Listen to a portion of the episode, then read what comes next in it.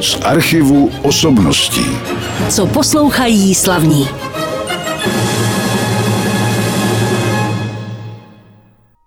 Teď už je připravená první zářijová premiéra nového pořadu z cyklu z archivu osobností. Já za chviličku přivítám svého hosta, ale nejprve připomenu, že v současné době stále probíhá už 52. ročník hudebního festivalu Antonína Dvořáka Příbram, o kterém vás často informujeme na našich webových stránkách, taky samozřejmě ve vysílání. Je to na podruhé, protože díky koronaviru se to všechno přesouvalo, ale kompoziční soutěže se mezi tím konaly, neboť jsou součástí tohoto festivalu, jsou zaměřené na mladé skladatele do 40 let a já jsem tady minule ve studiu měl Marka Pavlíčka, který napsal dvě písně na text sonetu Williama Shakespearea. Vy je uslyšíte 12. září na koncertu, ale uslyšíte taky hudbu vlastně teď nevím, loňského, zda to říkám dobře, zase vítěze kompoziční soutěže pro autory do 40 let Martina Kukse. A toho vítám ve studiu. Dobrý den. Dobrý den, děkuji za pozvání. Mezitím máme dalšího vítěze. Ale o tom nebudeme dnes hovořit, protože si ho pozvu zase do studia po určité době a to v okamžiku, kdy bude jeho skladba provedena právě na Dvořákově příbramy. Ale to bude provedena toho 12. září i ta vaše, kterou si ale poslechneme až úplně v závěru tohoto vysílání, tohoto pořadu. Nejdřív se vás zeptám, odkud pocházíte? Já jsem se narodil v Chrudimi, takže ve východních Čechách a potom od tří let jsem žil v Brně, kde jsem navštěvoval základní školy, pak následně umělecké gymnázium, potom konzervatoř, kde teda jsem studoval zpěv. Do maturity do roku 2007 jsem žil v Brně a potom od roku 2007 v Praze. Samozřejmě, že se dostaneme časem i k vašim studiím, ale víte, zajímalo by mě, protože dneska jste autorem tedy té takzvané soudobé vážné hudby, tedy zase takzvané vážné hudby, a jakou hudbu jste třeba poslouchal ve svém dětství, ve svém mládí a byl jste nějak ovlivněn třeba rodiči při poslechu té hudby? Ano, tak vyloženě ve svém dětství mám vzpomínky na to, jak jsem poslouchal tu klasickou vážnou hudbu. Pamatuju si na muzicírování se svým tátou, kdy on hrál na klavír třeba nějaké Schubertovy písně a já už tehdy kolem toho devátého roku věku jsem zpíval. Potom jsem trošku propadl té lehké můze, takže docela mě bavila i populární hudba. No a tak v tom teenagerovském věku jsem docela poslouchal i muzikály a právě když, jak jsem zmiňoval tu konzervatoř, tak ve čtvrtém ročníku na konzervatoři jsem i jeden muzikál napsal, jmenoval se Hradby, to bylo s takovou tématikou obléhání Brna Švédy. A potom, když už jsem přešel do Prahy, tak čím dál víc, jednak jsem teda zůstával u té klasické hudby skrz operní zpěv, ale taky jsem prostě už i v kompozici více inklinoval k psaní vážné hudby. Než se dostaneme k té kompozici, vy jste říkal něco o zpěvu, hrál jste taky na nějaký hudební nástroj? Co by skladatel, nebo prostě i k tomu zpívání, tak eh, klavír, na klavír. Klavír, který skladatel samozřejmě potřebuje. Ano. I když dneska má k dispozici počítače a možná se k tomu dostaneme, jak se vlastně dnes píše hudba. My jsme už na začátku slyšeli ukázku vaší tvorby, tak vrátíme se k ní teď na chviličku a řekněme, co to bylo a třeba z jaké doby ta skladba pocházela. To byla skladba chvíle před rozjasněním, komorní hudba, tu skladbu jsem napsal v roce 2014 a Slyšeli jsme ji tedy v interpretaci ansámblu Mucha Trio. A teď měla takový zvláštní osud, že za poslední rok, co tento ansámbl skladbu prováděl, tak vždycky, když byla hrána, například byla natáčena tato nahrávka, kterou jsme slyšeli 10. března roku 2020 a pár hodin vlastně po té, co se tehdy na Hamu dotočilo, tak byla ta první hromadná uzávěra mm. v mhm. té první vlně pandemie. Potom byly ty loňské prázdniny a potom když znovu reprízovali tu skladbu, tak to byl říjen a zase už všichni ti návštěvníci koncertu na Chodovské tvrzi věděli, že bude další uzávěra a teď se pro Dny soudobé hudby hrála natáčela také po třetí tato skladba chvíle před rozjasněním v Dubnu. A to už bylo v optimističtějším scénáři, protože se vědělo, že bude následovat nějaké první rozvolnění, tak doufejme, že to nějakou dobu vydrží. Já jenom možná posluchačům připomenu, že Mucha Trio hraje ve složení Ludmila Pavlová na housle, Anna Paulová na klarinet, ta tady byla v našem studiu kdysi v tomto pořadu a Johana Haniková na klavír. Tak a teď co uslyšíme dál, protože jsem vás prosil ještě o jednu ukázku vaší tvorby. Dále uslyšíme ukázku z mého písňového cyklu Čtyři písně pro soprán a bicí, který jsem napsal na stáži v Německu, konkrétně v německém městě Freiburg.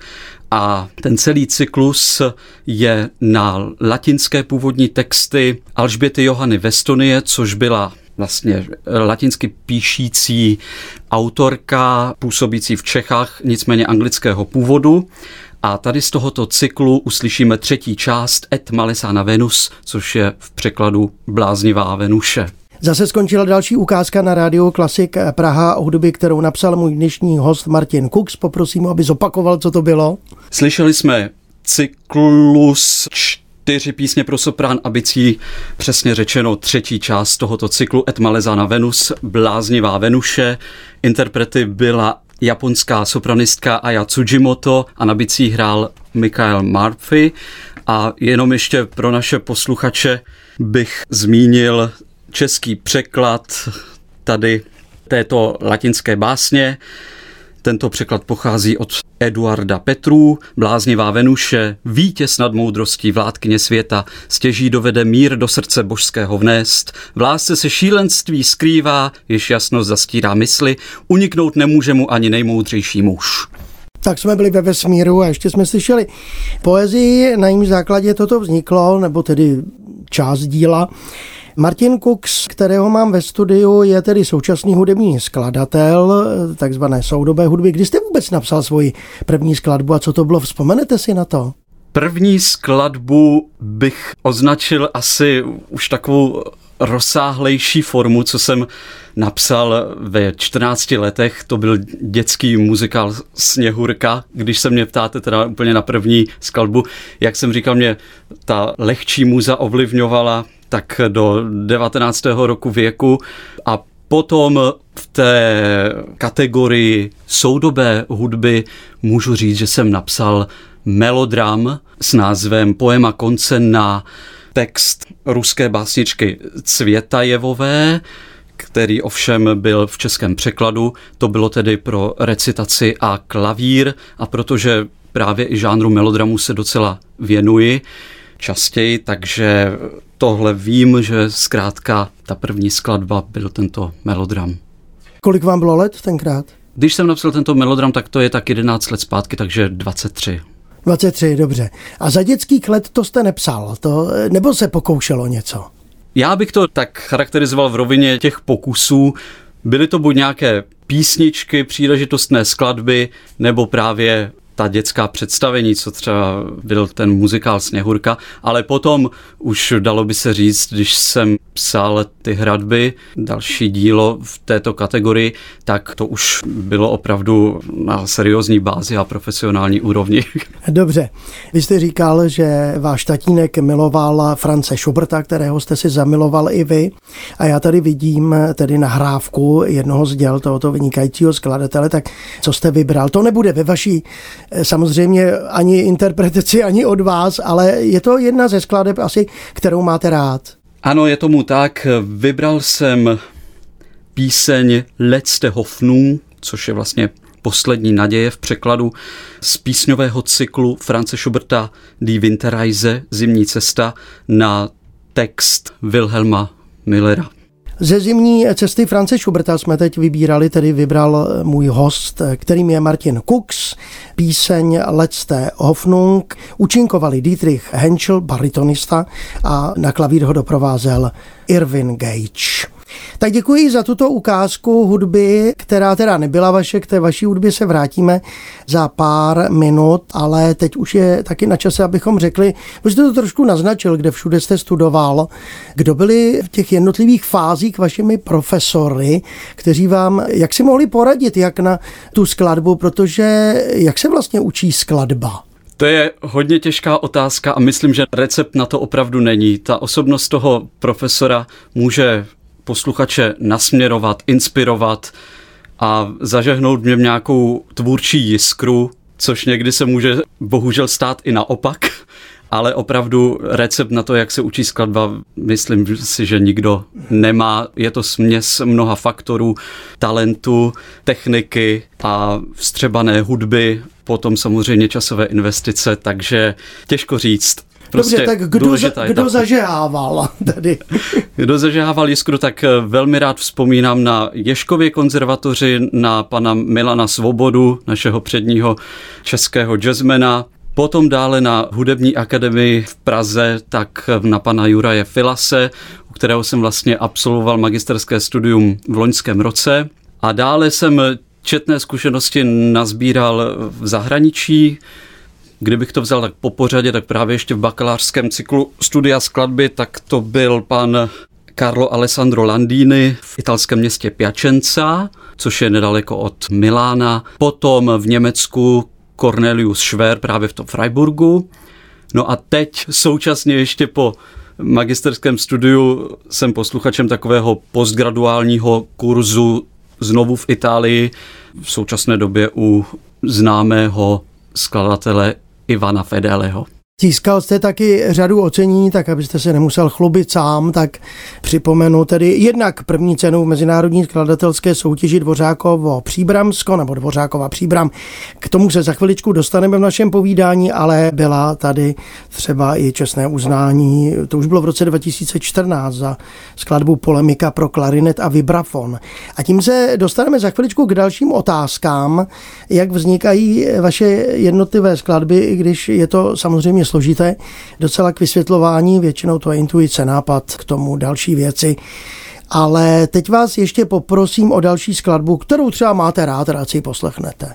Další skladbu, kterou jsem vybral, je právě od maďarského skladatele George Kurtága, což je významný představitel poválečné skladatelské generace a vybral jsem miniaturu pro klavír s názvem Feuille Mort, což je v překladu mrtvé listí. Heike Melikian hrál na klavír, byla to skladba Děrdě Kurtága. Já tady koukám na jeho ročník narození 1926, ale on ještě žije stále. Pan Kurták stále žije. A stále tvoří. To nevíte? Nevím, jestli úplně teď v současné době, ale což byl jistě heroický výkon. Ještě v roce 2018 napsal operu na Beckettův námět konec hry, když už mu bylo de facto přes 90 let, která byla uvedena v milánské Laskale. Takže je to velice produktivní skladatel. A ta jeho skladba se jmenovala, řekněte to vy, já francouzsky moc neumím.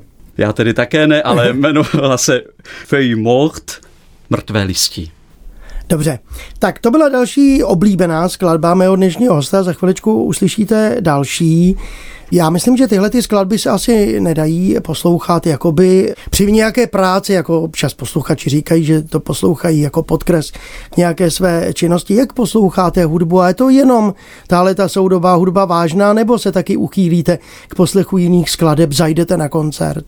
Hudba mě obklopuje téměř pořád, takže já kdybych to tak měl charakterizovat, tak třeba když už jdu spát, tak jsem rád, když je půl hodinu před spaním ticho a klid.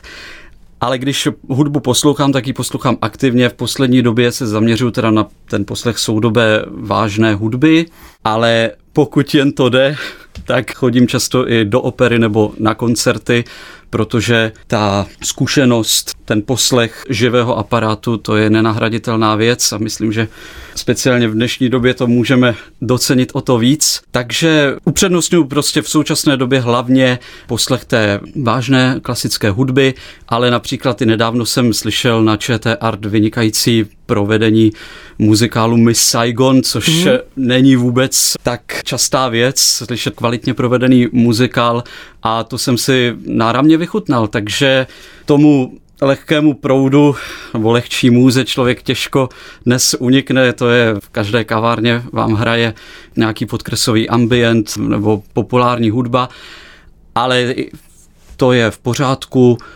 Nicméně, když aktivně poslouchám hudbu, tak se zaměřuju teď na tu vážnou hudbu nebo na kvalitní divadelní představení, ve kterém hudba je též. Dobře, tak to bylo něco na okraji, ale teď k tomu psaní té hudby. Já jsem trošku získal dojem, ale možná, že mě opravíte, že převažuje v té vaší tvorbě tvorba písňová, možná, a nebo teda pro jednotlivé nástroje samozřejmě v tom komorním obsazení. Je to tak? V podstatě máte pravdu, zvlášť v posledních letech jsem se zaměřoval hlavně na tvorbu vokální hudby, ale je také faktem, že zejména teda v tom bakalářském cyklu studia na hudební akademii jsem komponoval i dost té komorní instrumentální hudby. Řekl bych, že je to téměř vyvážené, ale přece jenom ta inklinace moje k vokální tvorbě písňové a k divadlu je dominantní. A taky asi hodně vycházíte z nejrůznějších textů, které tedy byly napsány, ať už v současnosti, a nebo teda v dávné i minulosti. Můžete některá taková díla jmenovat nebo přiblížit je aspoň malinko? Ano, tak slyšeli jsme například ten můj písňový cyklus, respektive ukázku z písňového cyklu čtyři písně pro bicí a soprán, takže to byla ta renesanční básnířka Alžběta Johana Vestonia, to je jeden literární impuls, který mě inspiroval k tvorbě tady tohoto díla.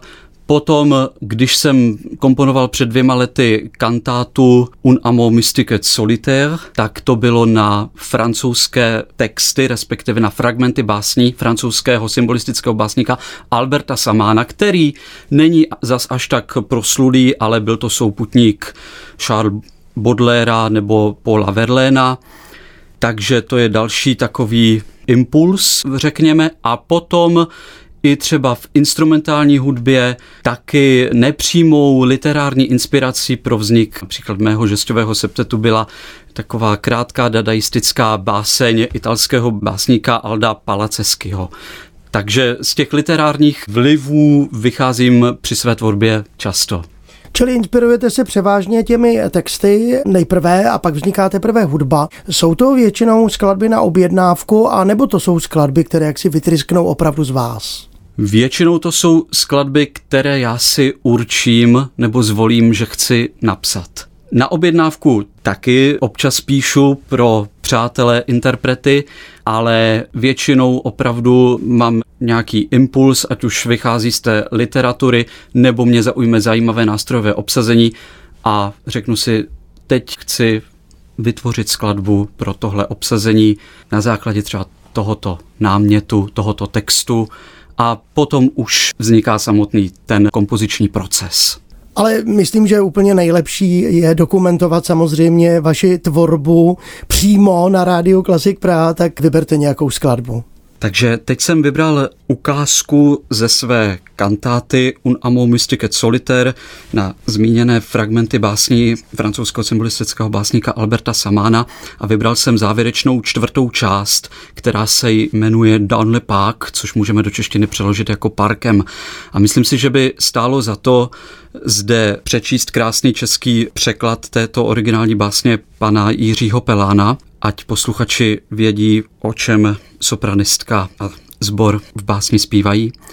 Parkem. Tím parkem ukrytým v závoji mlhy my půjdeme pod stromy, z nichž spadá s lehkými šelesty žlutý list do ticha, do samoty pod bledým znaveným nebem. Půjdeme stále dál álejí plnou ticha a vůně nahořklá, již schnoucí tráva dýchá, všechno to mlčení a kouzlo malátné, je švane z podzimu, než cela ze zlátne. A chceš-li to ty budeme kolébat v srdcích, jež nevěří, smrt léta do chvíle, nežli se sešeří. Já jsem přečetl pouze ten fragment z té básně tak, jak jsem ho vybral pro zhudebnění do této čtvrté závěrečné části kantáty. Poslouchali jsme další ukázku z díla mého dnešního hosta, mladého hudebního skladatele Martina Kukse a to ukázku kantáty, která se jmenuje Un amor mystic et solitaire na texty Alberta Samána. Dance Park, tak se jmenovala tahle ta ukázka, ta čtvrtá část. Vy jste mluvil o tom sopránu, tak já prozradím jméno sopranistky Emila Kozlovska. Sborem byli praští pěvci a orchestrem známý orchestr Bergs, uměleckým vedoucím a dirigentem Peterem Vrábelem a sbormistrem, aby jsme řekli teda všechny účinkující, byl Stanislav Mistr. Můj host Martin Kux už brzy budete moci slyšet taky jeho skladbu na Dvořákově příbramy na tomto hudebním festivalu. Stane se tak 12 září roku 2021, tak jsme říkali na vlastně druhý pokus, protože ten první nebyl úspěšný kvůli koronaviru.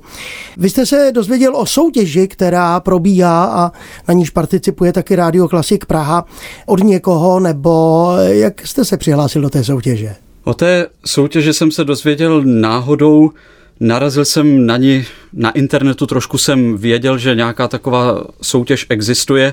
A protože co se týkalo tématu toho loňského ročníku, které se neslo v duchu nebo na téma přátelství, tak jsem si uvědomil, že jsem napsal v roce 2011 písňový cyklus na texty mé maminky, české básničky Tatiany Králové, který se jmenuje tři písně svůní podpory.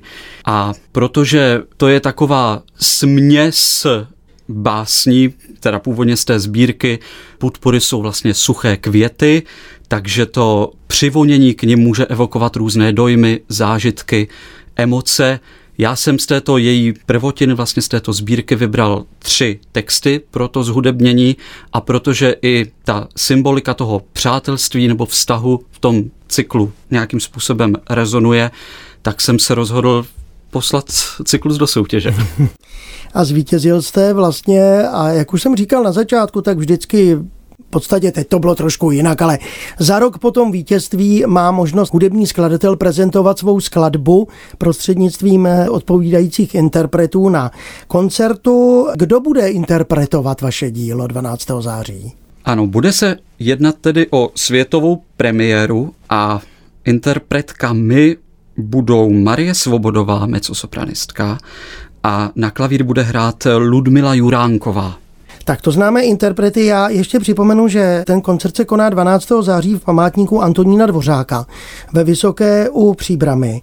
A nebude tam znít jenom toto vaše dílo, ale třeba zazní tam i světová premiéra písní Marka Pavlíčka, písně na slova Shakespeareových sonetů číslo 49 a 66. To je vítěz čtvrtého ročníku, vy jste vítěz pátého ročníku. My už známe i vítěze šestého ročníku, ale toho si pozveme zase za nějakou dobu sem k nám do studia Rádia Klasik Praha. Kromě toho na tomto koncertu bude účinkovat taky sopranistka Lucie Kaňková a mecosopranistka Marie Svobodová, klavírní doprovod Ludmila Juránková. Některá ta jména jste už řekl. No a už vlastně moje závěrečná otázka zní, co chystáte nového, pokud samozřejmě můžete něco prozradit, máte nějaký nápad v hlavě, anebo vás čeká koncert nějaké vaší hudby?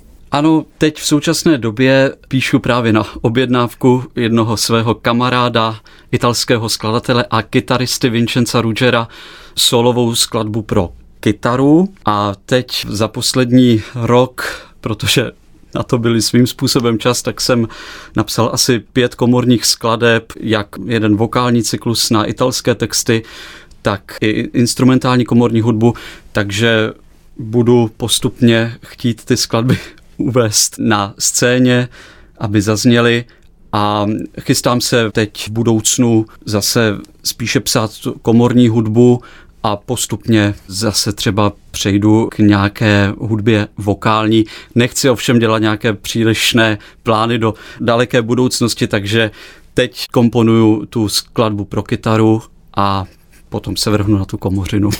Dobře, tak vám samozřejmě přeji hodně úspěchů v tom skládání, ve skladatelské činnosti, aby se vaše skladby co nejvíce hrály. No a zase ještě úplně na závěr připomenu, že 12. září památníku Antonína Dvořáka ve Vysoké upříbrami v 19 hodin si mohou posluchači poslechnout i vaši skladbu, tedy ve světové premiéře písňový cyklus Tři písně svůní podpůry Martina Kukse. Já vám moc děkuji, že jste přišel do našeho studia a na závěr jste připravil ukázku, když to většinou nebývá zvykem, protože nahrávky většinou nemáme. Ty vzniknou a asi vznikne i tam, na tomto koncertu nahrávka tohoto vašeho díla. Tak odkud pochází ta nahrávka té ukázky, kterou teď uslyšíme? Nahrávka ukázky, kterou uslyšíme, pochází z roku 2011. Tehdy byla připravená jako taková pracovní nahrávka a byla natočena v galerii Hudební akademie. Interprety na ní jsou baritonista Andrej Beneš a klavírista Lukáš Klánský a je to tedy nahrávka toho písňového cyklu Tři písně svůní podpory, které ovšem ve světové premiéře tedy budou ve variantě ženského provedení. Tak to mohou posluchači třeba porovnat. Já vám moc děkuji za to, že jste přišel a přeji hodně zdaru. Děkuji vám za pozvání. Naschledanou. Naschledanou. Z archivu osobností.